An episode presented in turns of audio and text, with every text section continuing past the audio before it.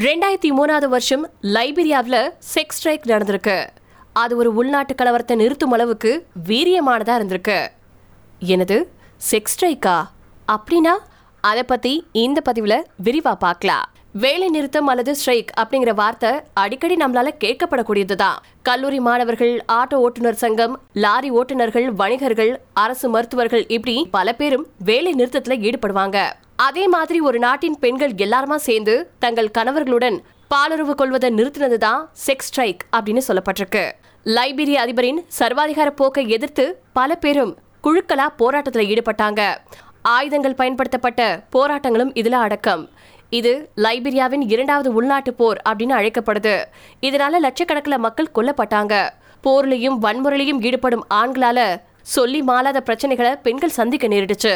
கிராமங்கள் கொள்ளையடிக்கப்பட்டுச்சு வீடுகள் கொளுத்தப்பட்டுச்சு பாலியல் வன்கொடுமைகள் அரங்கேறிச்சு.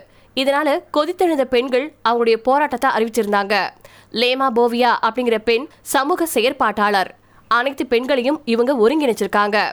படிப்படியா தங்கள் வாழ்வை இழந்த பெண்கள் போராட்டத்துல கலந்துக்கிட்டாங்க பெண்களின் போராட்டத்துக்கு நாடெங்கிலும் அங்கீகாரம் கிடைச்சிச்சு. அவங்க கூடி அமைதிக்கான போராட்டத்துல தீவிரமா ஈடுபட்டாங்க. பெண்களுக்கு அமைதி வேணும் அப்படிங்கறதா அவங்களுடைய கோஷமாவே இருந்தது. அந்த கோஷத்தை மக்களும் முழங்கினாங்க. ஆனா அதிகார தரப்புல அமைதிக்கான முன்னெடுப்புகள் குறைவா இருந்துச்சு. இதனால பெண்கள் இணைஞ்சு செக்ஸ் ஸ்ட்ரைக் அறிவிச்சிருந்தாங்க. இந்த செக்ஸ் ஸ்ட்ரைக் உலக அளவுல கவனம் பெற்றுச்சு. அதிபர் தேர்தல் நடத்த ஒத்துக்கிட்டாரு.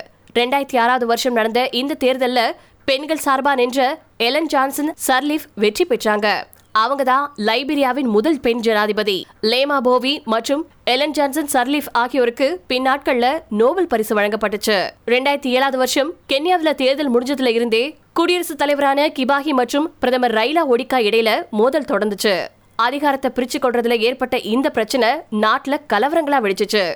ஆயிரத்தி ஐநூறு பேருக்கு மேல உயிரிழந்தாங்க. லட்சக்கணக்கான மக்கள் வீடுகளை இழந்து தவிக்க ஆரம்பிச்சாங்க. இதனால அந்த நாட்டு பெண்கள் உள்நாட்டு போற முடிவுக்கு கொண்டு வரக்கூடிய முயற்சியை படுக்கை அறையில இருந்து தொடங்கினாங்க. பெண் வழக்கறிஞர்கள் கூட்டமைப்பு மற்றும் பெண்கள் வளர்ச்சி அமைப்புகள் இணைஞ்சு இதை தொடங்கியிருந்தாங்க. கென்னிய பிரதமரின் மனைவியே நேரடியா இந்த செக்ஸ் ஸ்ட்ரைக்க அறிவிச்சிருந்திருக்காங்க.